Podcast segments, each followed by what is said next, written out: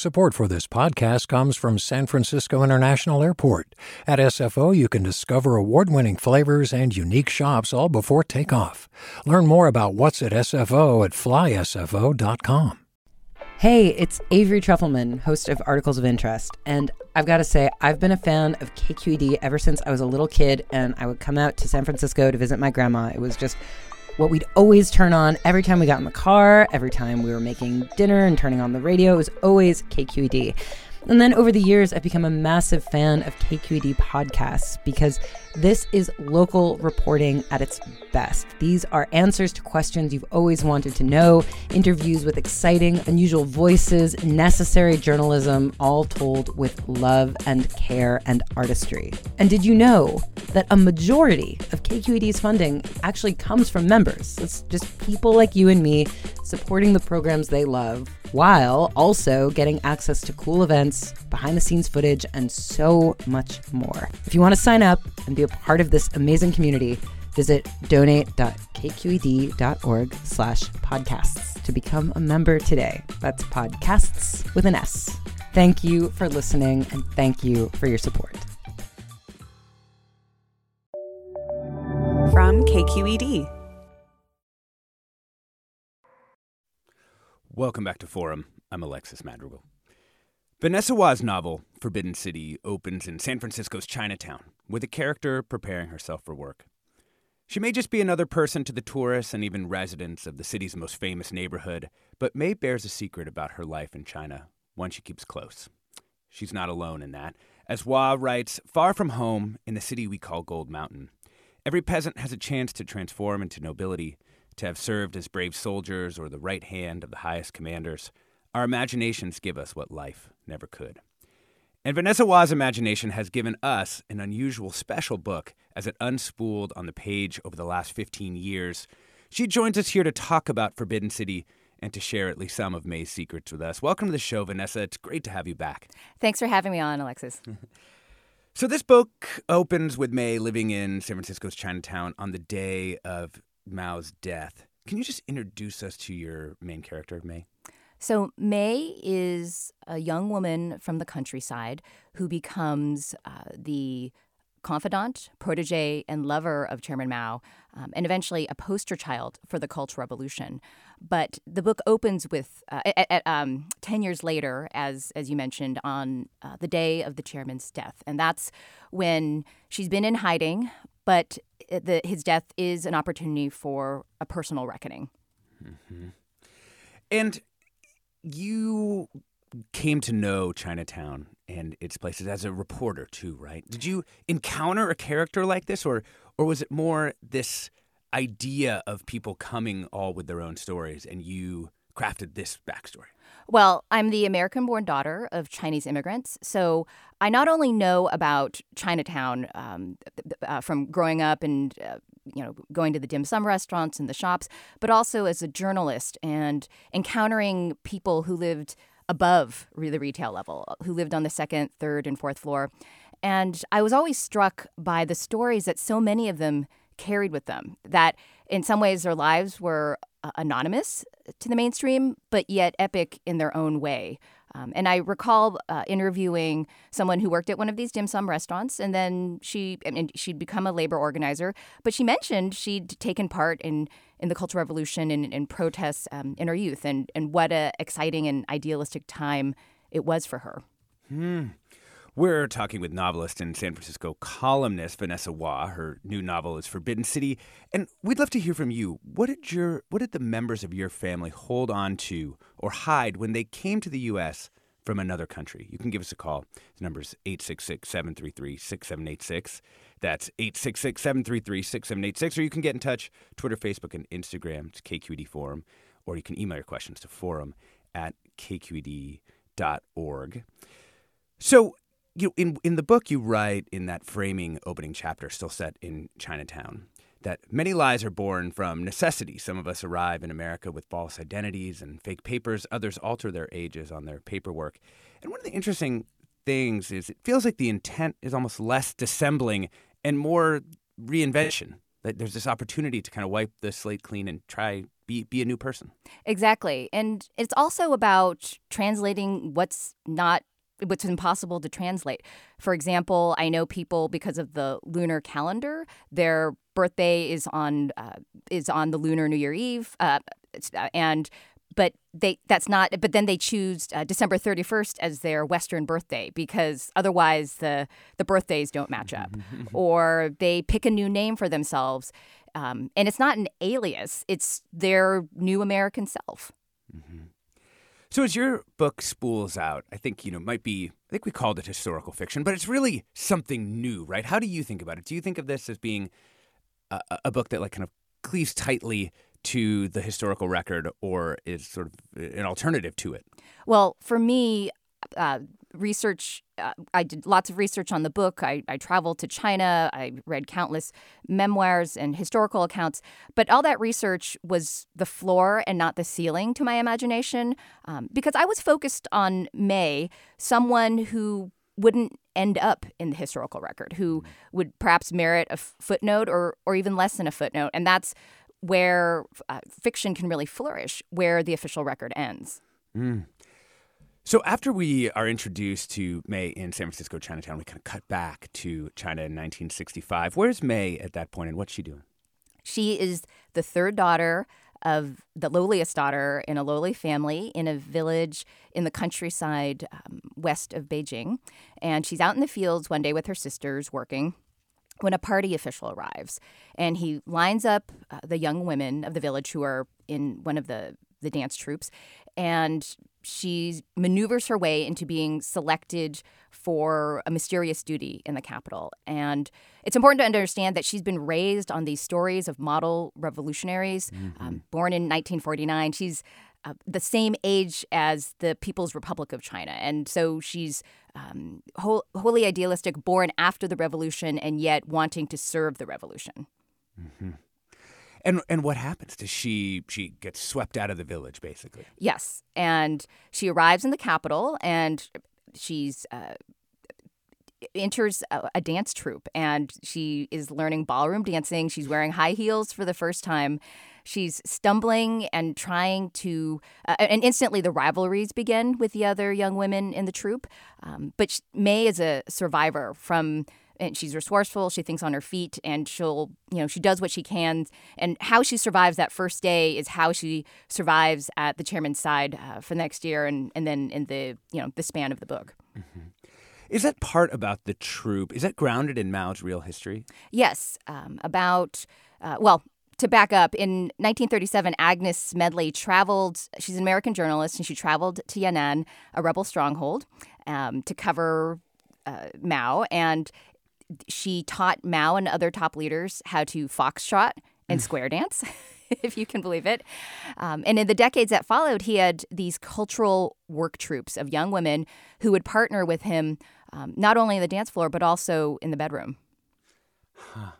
And how did you come upon that history?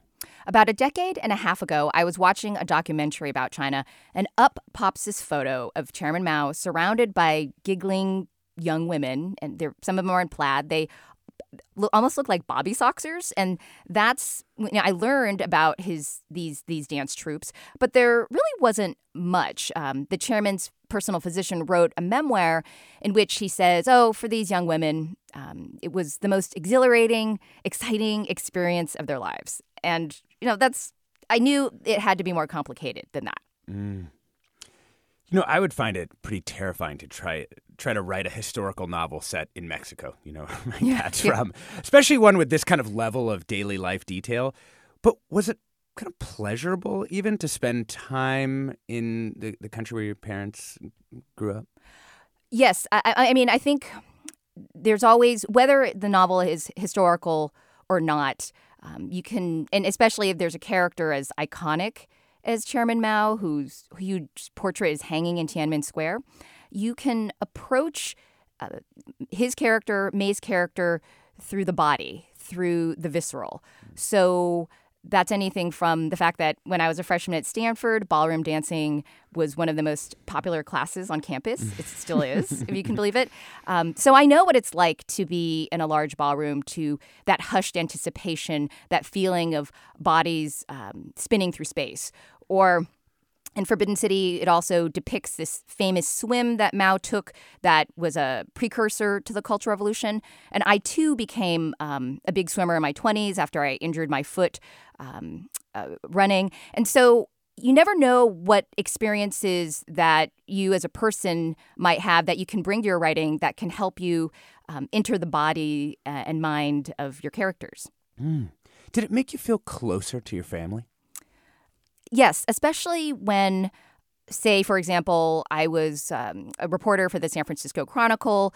I went to China in 2004, writing about the rise of modern China. And I was one of these villages, and one of these grannies walked out buttoning up her cardigan. And it was the same area that my grandmother had been a child. And I almost, and she said something to me, man manzo, like walk slowly. Like she, it was the sort of thing my grandmother would have said. And you can't help but think about uh, those parallel lives uh, about of you know what if there hadn't been war what if um, that branch of my family had, had stayed uh, just so many things to to and I, I think actually um, I became a writer in terms of figuring out the mysteries of family that so much uh, my parents were focused on the future preferring not to talk about the painful past and it was through fiction that I could begin to explore these times that were so formative in their lives. Mm. How did they receive the work? Well. Um, I, I, think they're very proud of me. Um, but they, you know, they were worried. Just, you know, I quit my job um, as a daily news reporter to go get my MFA, and I think they were scratching their heads like, "This is a good job. Why are you running off to write a book?" Um, and you know, they kept asking like, "Is your agent going to sell the book?" Um, and I said, "Well, she, she's trying." Um, but I, I, do remember when Zyzzyva magazine, you know, in San Francisco, mm-hmm. published the first chapter. Um, my dad bought a two year subscription to Zyzzyva because he wanted to support me. Yeah. You know, the other fascinating thing about a book book that you work on over time like this, because I, as I understand it, it took about 15 years, right? Uh, yeah, yeah, 14 years. Yeah. It just kind of spans cultural eras, like, you know, began in the Bush administration, ends post Trump, or alternatively began under Hu Jintao, appears under Xi Jinping. How did the book shift and change as the world around it continue to to morph and become different and may, maybe darker. Right. Well, it was not. Not only was there uh, so much global history and uh, things like the rise of the Me Too movement and the loneliness of the pandemic, um, and issues of bodily autonomy that are, you know, have returned to the news now. But there was a lot of personal history going on in my life as well. My beloved father passed away during that time. Um, I gave birth to my twin sons, who are now 10 and a half. And all of that uh, shaped me as a person, as a writer. Um, and though those huge events are anachronistic to my novel, um, they still uh, shape my perspective. And um, it's it's just been eerie to kind of realize that um, what you know people have said this novel seems so timely and it just means that these issues are long running and, and, and intractable, like the rise of demagoguery and and um, the um, attacks on on different groups. All of that, um, the, as you know, the past is never as distant as it seems. Yeah, we're talking with novelist and San Francisco Chronicle columnist Vanessa Hua. Her new novel is Forbidden City. We'd love to hear from you. What did the members of your family who came to the U.S. what did they hold on to or hide? When they immigrated to this country. You can give us a call, 866 733 6786. Maybe you have something that you've been holding on to or hiding uh, since you arrived from, from another place. The number is 866 733 6786. You can get in touch Twitter, Facebook, and Instagram or KQED Forum, or you can email your questions for Vanessa Hua to forum at kqed.org. Want to bring in another guest to join us with uh, Vanessa here this morning. May-lee Chai is an associate professor in the Department of Creative Writing at San Francisco State University and author of Useful Phrases for Immigrants. Welcome to the show. Thank you so much. So, Li, maybe you could talk to us about how you see Vanessa's novel in the context of other recent Chinese American fiction. Um, I'd love to. I'm a big fan of Vanessa's work. I've had her visit my classes in the creative writing program at San Francisco State, and the students just always gain so much from her insight in the writing process. Um, what I find really exciting about what Vanessa is doing is it's not just a traditional historical novel, but she's really re envisioning and reimagining history and thinking about how um, to center forgotten or erased voices. And I think that's kind of like what C. Pam Zhang did with How Much of These Hills is Gold. Mm. And I'm seeing with other Chinese American authors. And I think this is a really exciting moment for literature. You know, would you actually even call it like an alternative history, like an alt history of, of China? Um, it is in some ways in that um, it's it's historically accurate in its depiction of like the larger events, but by centering uh, a completely traditionally marginalized voice. And by making that voice center to all of the these events we kind of see it's an alternate because we're saying this character could have been central mm-hmm. and could have been the instigating voice for so many of these of these moments. Like there's a really exciting banquet scene. I'm not going to give away the plot don't worry vanessa. Um, but where we realize chairman mao got some of his ideas from this young woman um, so she's not just being used and she's not just a body right on the page. We also see her mind and thoughts and her background coming from the countryside is being something that's actually positive. Yeah. You know, Vanessa, you you referenced the Me Too movement, and I feel like this book gets at some really complex power dynamics between young women and older men who are exploiting them. How, how did you think about trying to capture the nuances of that situation? Well, that was one of the driving questions of the novel as I set out to write it. What does it mean for a young woman who's been raised to believe this man is a god to suddenly become a part of his uh, inner circle, to be intimate with him? And there were some young women who say um, there was a, the real life Zhang Yufeng. She met him when she was 18 and was at his side uh, when he died. She was 31 years old. So, how did she maneuver the complex politics um, of uh, Zhongnanhai, uh, of the you know country seat of power, when so many of uh, Mao's rivals fell? And so I knew there was something to a character that could be resourceful, that had agency, despite the many limitations of you know culture or patriarchy. That um, you know young women everywhere have have thoughts and actions that um, go beyond sort of seeing them as as passive or only uh, bystanders to history. Yeah. Did anything in the book change after the Me Too movement? Like, did you reread the work that you'd already done and say, you know, actually, I want to rethink this part of that part, or did it feel like it it made sense in this new moment? Well, I, think the depiction of, say, what what happens between them in the bedroom um, had always been uh, murky, but it, maybe the Me Too movement uh, helped shape helped me to understand how to kind of uh, shade that even more uh, gray, how to the the push pull between them, um, and to really consider the the power dynamics. Um, you know, I read a number of memoirs uh, by people outside of China, but with you know these power dynamics, and as I said, they unfold. You know, regardless of era or, or country, and really thinking about what that means, um, that helped me shape uh, their their relationship. May-lee, in sort of this kind of diasporic writing, there's kind of a reclaiming of people's histories, right, and and their their homelands. Yes, I love how Vanessa's book is a starts in Chinatown with, as she said, this character who could be completely overlooked. She's a waitress in a dim sum restaurant, and so often I think that Chinatown for like the non-Chinese um, diaspora don't think of it as being they think of it as a touristy place right where you go mm-hmm. and you buy trinkets and you go and you have this meal you don't necessarily think of it as a portal to this other land to this other history and every person there has this history and has mm. this connection and as she said as a reporter you could interview she could interview someone and you know you would get this amazing historical record and you would find how this person played this key part or was swept up by these these tides of history and i think she does that so well in her in her fiction. Was there somebody in Chinatown that you hoped would end up reading this novel, Vanessa?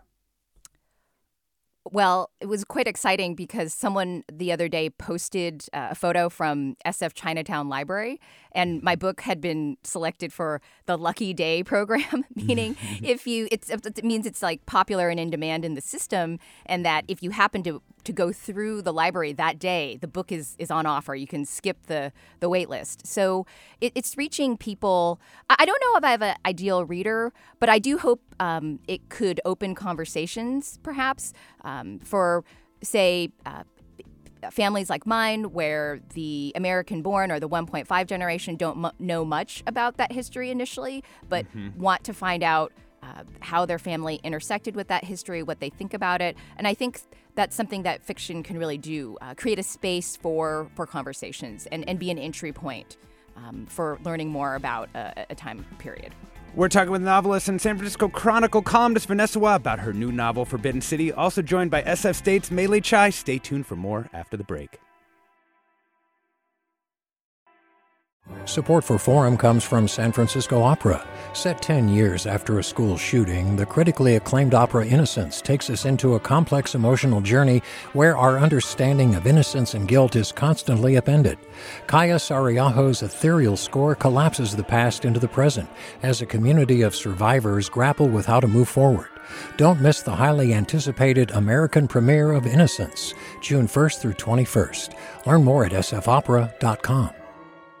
We've all got those parts of our house where the internet just won't go. Well, if you had wall to wall Wi Fi from Xfinity, you could worry less about dead spots. Because with wall to wall Wi Fi from Xfinity, you get fast speeds, reliable connection in every room, and power for all of your devices, even when everyone's online. That's wall to wall Wi Fi only with Xfinity. Restrictions apply, not available in all areas, actual speeds vary. Welcome back to Forum. I'm Alexis Madrigal. We're talking with novelist Vanessa Hua about her new novel, Forbidden City. We're also joined by May-lee Chai, Associate Professor in the Department of Creative Writing at SF State and author of Useful Phrases for Immigrants. Vanessa, I wanted to ask you about other versions of this book. Um, as I understand it, a huge chunk of this book used to be set in the sort of politics and, and uh, hum of Chinatown, and that got pulled out Yes, in the multiverse version of the novel, um, it was about 30% Chinatown, and there was a lot about um, divisions in homeland politics, about uh, gang warfare in the 1970s. Um, and actually, I was at UC Riverside yesterday, uh, where I got my MFA, and where the you know the first that version exists and is still in the library. So I went and I checked it out, and it, I felt like it wasn't like seeing an old friend, but almost an old version an old of enemy. myself. Oh. um, and so I, I, realized there was it was just um, there was too much. There was it, and and uh, some of that um, material or characters. Um, about Chinatown did end up in my novel A River of Stars and in my short story collection Deceit and Other Possibilities. Um, not and so uh, and then over time I began to realize, um, you know, with historical fiction, it's important not to get too much into the weeds. So there were subplots written, considered, and discarded, um, and and also uh, late in the process, I realized um, sometime after the sale of the book in 2016, I realized um, who she was addressing, um, who she was telling the story to, and that mm. added a particular urgency and poignancy. And and once I figured that out, it almost felt like a, a key sinking into a lock, and like tumblers began to turn. You know, um, one of the things that that that this whole story kind of hints at, though, is the sort of complex relationships between you know a local neighborhood or our city's politics and then these really global events. Did you come upon that in your reporting? Maybe not even just about you know Chinese diaspora, but all kinds of other people. Oh, definitely. Um, there's long been different conflicts over um, ancestral and adopted homeland uh, uh, uh, politics. And even now, if you walk through Chinatown, you'll see family associations, some flying the flag of the ROC, uh, some flying the flag of the PRC, and some flying the American flag. And um, it just speaks to the ongoing nature of that divide. Um, and I mean, we saw that at the the shooting in Laguna Woods, and we, we see that in continued discussions with Biden um, this week. So uh, these these are very uh, often these neighborhoods, whether they're Chinese or from other diasporas, uh, they there's a there's a tug of war. Yeah, May-lee, how have you seen that tug of war explored in other Chinese American uh, writing? Oh, um, well, I think about Ming Chang um, and her first novel, Bestiary, which is about uh, kind of Taiwanese immigrant family um, told from the story of like the women, the mothers and daughters and the grandmothers, and they come from Taiwan to the United States, but they also have ties to um, mainland China, and they also have ties to the indigenous population of Taiwan. And so we see the characters and the stories moving back and forth in time and through these different histories of different types of wars and different types of um, colonization. And I think that um, this is a really interesting thread to explore in diasporic literature. And as Vanessa pointed out, you know, it can have um, it can have really passionate violence even um, repercussions right in the here and now, as with the shooting we saw at the Taiwanese Christian church. With you know both the, the shooter and the congregants were both you know from Taiwan, but they had different sense of their own identities. Yeah, you know, I mean, one of the things that seems like very difficult to portray, Vanessa, is what it would be like, what what it's like to grow up in a different ideology right? I mean, we all have ideologies that we've learned through time and that we kind of act out. What did you try and do to get into the head of somebody who was born, um, you know, a- along with Mao's victory in 1949? Like, how did you? How did you try and understand what it would be like to have been, you know, indoctrinated in that particular way? Well, Forbidden City is an exploration of both villains and heroes. They are on different ends of the spectrum, but they're both flattened characters. You just know a, a couple instances of, say, what makes them um, a villain or what makes them a hero. And I think May's move from youthful idealism to disillusionment is her understanding of how much um, is projected on to a hero and you know the reality that she bumps up against when she's when she meets the chairman and, and it becomes um, is at his side but it also caused me to re-examine just what say what do we learn about mm-hmm. you know mm-hmm. George Washington or Thomas Jefferson yeah, exactly. and and then the truth that comes out later about um, who they were as men, and um, and and so that that was something I was always mindful of. That um, reckonings in a, any country are, are very difficult, especially when it involves a leader who is seen as the foundation of uh, that country. Mm-hmm. You know, you mentioned it earlier, but this the, the current moment where we're facing down a post Roe world has brought up many questions about bodily autonomy. This book really has a lot to say about that, right? I mean, May's body is not her own in some really crucial ways, and yet she tries to maintain a, a control over it.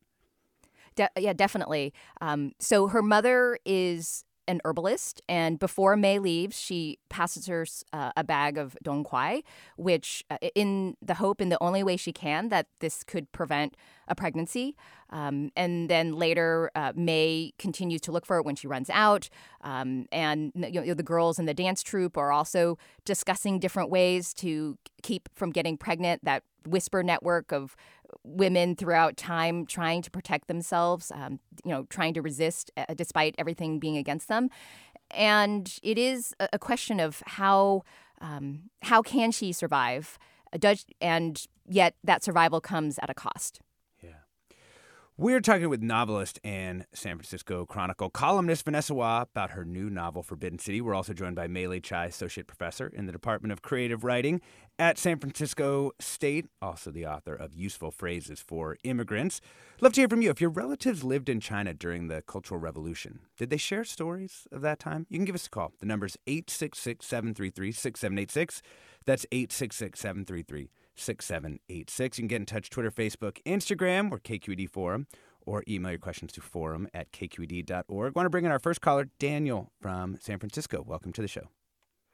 Hey guys, I love your show by the way, and I'm loving this topic because I think historically women have been having to hook up basically with powerful men in order to just have any kind of equality in our world and access to succeed. There's a girl that I met on the street one day, and she grew up in a sweatshop, and she was then now designing the San Diego Aquarium.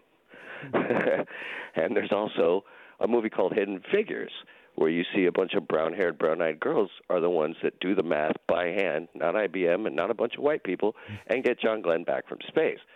So women, obviously, you know, we all got our name from a woman in our game from a woman, said Tupac. We obviously have, owe them, you know, a debt of gratitude and respect and equality. And this does devolve all the way to the mentality that would take away the autonomy of a woman's rights, a la what they're trying to do with Roe v. Wade. Yeah, thank I'll you for that. Your response Dane. off air. Yeah, sure, sure. You know, Vanessa, you want to you want to talk about that? Yeah, I, I'm I'm glad that the caller keyed into the fact that this is an issue not only about China but throughout time and place, and uh, that's one of the pleasures of historical fiction. That not only do we learn about a different era, but it again causes us to reflect on our own present. You know, the book also brings up a lot of questions about how histories are made, both like the intervention it makes in creating this history that cannot exist and's been left out, but also just that all histories, as we've kind of been talking about, are a combination of truth and myth and lies and storytelling. What's what's left in and uh, and what's left out. What do you think May's sense of the United States is? she's been raised to believe that capitalists are the wolf at the door, that they're continually going to try to uh, take down China. And I remember coming across photos of like um, Uncle Sam. um, being like caricatures of Uncle Sam in China. So there is an awareness of, um, I mean, this is during the Cold War. So she has an awareness of, of the U.S. as the enemy. But, but just as she begins to question uh, what you know the the teachings in in her country she then of course questions like is the enemy what i've been raised to believe mm. we have a uh, fascinating comment from a listener. Laura writes my college boyfriend's grandmother was friends with agnes smedley who apparently brought ballroom dance to, to mao. She told us that in addition to teaching mao's troops to dance she thought, taught them to sing red river valley. I have to say, in my own work, finding those tiny little historical moments that that add texture to what are these huge stories, right? I mean, this is a Mao and this particular version of China is perhaps the biggest story of the 20th century when we really look back and finding these this tiny root in feels like such a fascinating way of, of, of approaching this history anew. Oh, definitely. And in fact, uh, Agnes kept a journal of her time in Yan'an. And besides uh, teaching Red River Valley and the ballroom dancing, the other hobbies she had included gardening and rat catching. oh my God, really? Um, let's bring in another caller, caller uh, Tom in San Leandro. Welcome. Hey, Tom, can you can hear you hear me? Yeah, sure can. I just wanted to ask your authors if they've uh, read the book uh, Life and Death in Shanghai, uh, transition at the beginning of the revolution, uh, somebody working for a Western company who decides to stay. Uh, obviously, it's nonfiction, um, but uh, kind of witnessing this transition from um, you know some somebody who's more of an internationalist, but everything that happens to her and her family as uh, she stayed in part because she thought the you know the communist communism would do some good to the country, and then what happens to her Yeah, and her family? that's an interesting question. Vanessa? I, I haven't read it, but I'm I'm familiar with that genre of, of young idealists who returned from abroad. Um, even Mao's personal physician, he was another one of these idealists who was working in Australia and wanted to come back because he felt that you know what he'd learned abroad could um, could could help uh, modernize the country, and you know it, it became a nightmare. Mm. I also I have read Left Life and Death in Shanghai, and it was it struck a very poignant note because it talks about how she and her family suffered. Her daughter was struggled against during the Cultural Revolution and uh, ultimately committed suicide, and it really rang struck home for me because my grandmother's family suffered in that way. They they had been her brothers decided not to leave China in 1949. They were both doctors, they were Western educated, and they thought, we're not political, we don't care about politics, we'll stay and build the country. Mm-hmm. And when the Cultural Revolution hit, they were, you know, sent down to the countryside. They were beaten. Um, their children were sent to the countryside. One of my grandmother's um, aunts had her fingers crushed by the Red Guards in the hoods of her car because she was an OBGYN and they considered that, you know, oh, this is Western science. And so they made sure that she would never be able to deliver another baby again. So those bitter stories are mm. um, are family stories too. Um, and what I think is really interesting about, about, what Vanessa does in Forbidden City is she also shows the complexity of that. You know, she this her main character May encounters some Red Guards and sees their, you know, their infighting um, and some of that viciousness um, on the street. And again, I won't give away any plot points, but but it's it's it's riveting. We had uh, the author Richard White on, who you know thinks he solved the murder of who killed Jane Stanford, um, and built the whole show towards asking him, well, who killed Jane Stanford? And he was like, nope, sorry. you got to read the book. Um, uh, Carrie uh, writes, um, hearing about Vanessa's book reminds me of an academic book called Woman Between Two Kingdoms Dara Rasami and the Making of Modern Thailand. Dara, a young girl from Chiang Mai, is sent to be wife of the king in the late 1800s. From being one of 153 wives and considered of, quote, ethnic origin, the book talks about how she influenced palace politics, fashion, and modern Thai culture. A great read by Marin author Leslie Castro uh, Woodhouse. Do you, uh, Vanessa, see your book in sort of pan Asian literary context, as we've seen sort of more books um, coming out by Asian American authors, or do you see it pretty in some other tradition? Well, I'm so grateful to see this narrative plenitude. Uh, May-lee's new book coming out later this year, tomorrow in Shanghai. Um, Vauhini Vara's The Immortal King Rao, uh, Kirstin Chen's Counterfeit, uh, which is coming out in a couple weeks. I mean, these stories couldn't be more different and i think just reflect how our community is not a monolith and that our, ima- our imaginations are as vast and rich as we are as a community or even as individuals. Yeah. May-lee, since you your book is coming out how do you see your work? Um, definitely i'm so excited that there are all these um, there's publishers are suddenly interested in our voices right? There was a new york times survey that said between you know for the most part of the 20th century and early even into the 21st century 95% of the published works by the publishers in new york the big five were by white authors.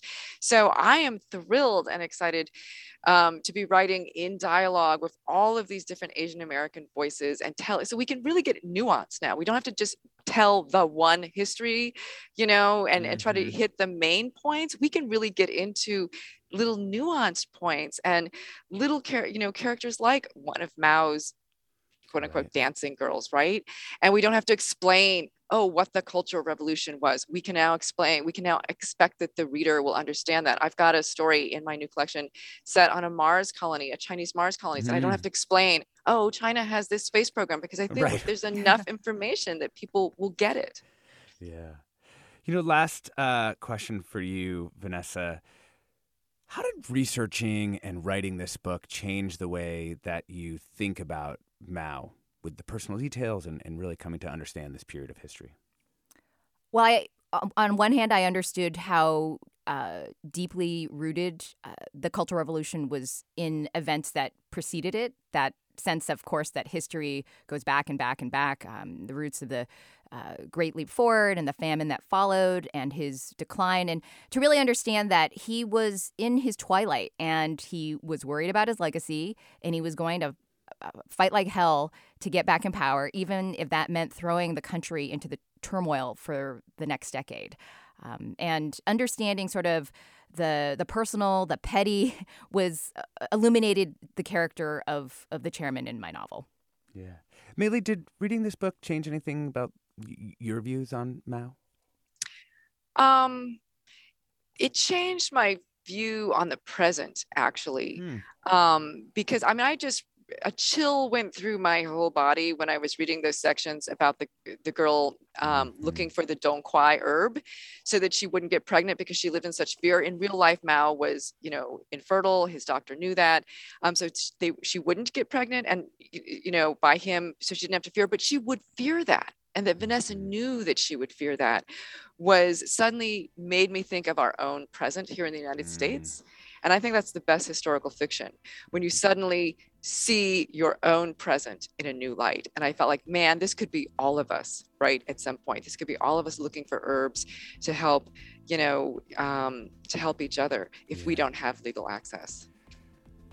Thank you for that. We've been talking with May-lee Chai, Associate Professor in the Department of Creative Writing at San Francisco State and author of Useful Phrases for Immigrants. Thank you, Mei Li, for coming on. Thank you so much. It's a great show. I'm, I'm so excited for Vanessa's book. Forbidden City is awesome. And we've also been joined by Vanessa Hua. Her new novel is Forbidden City. Thank you for writing it, and thank you for coming on, Vanessa. It was such a pleasure talking to you both. Mm-hmm. Thank you. I'm Alexis Madrigal. Stay tuned for another hour of Forum Ahead with Mina Kim.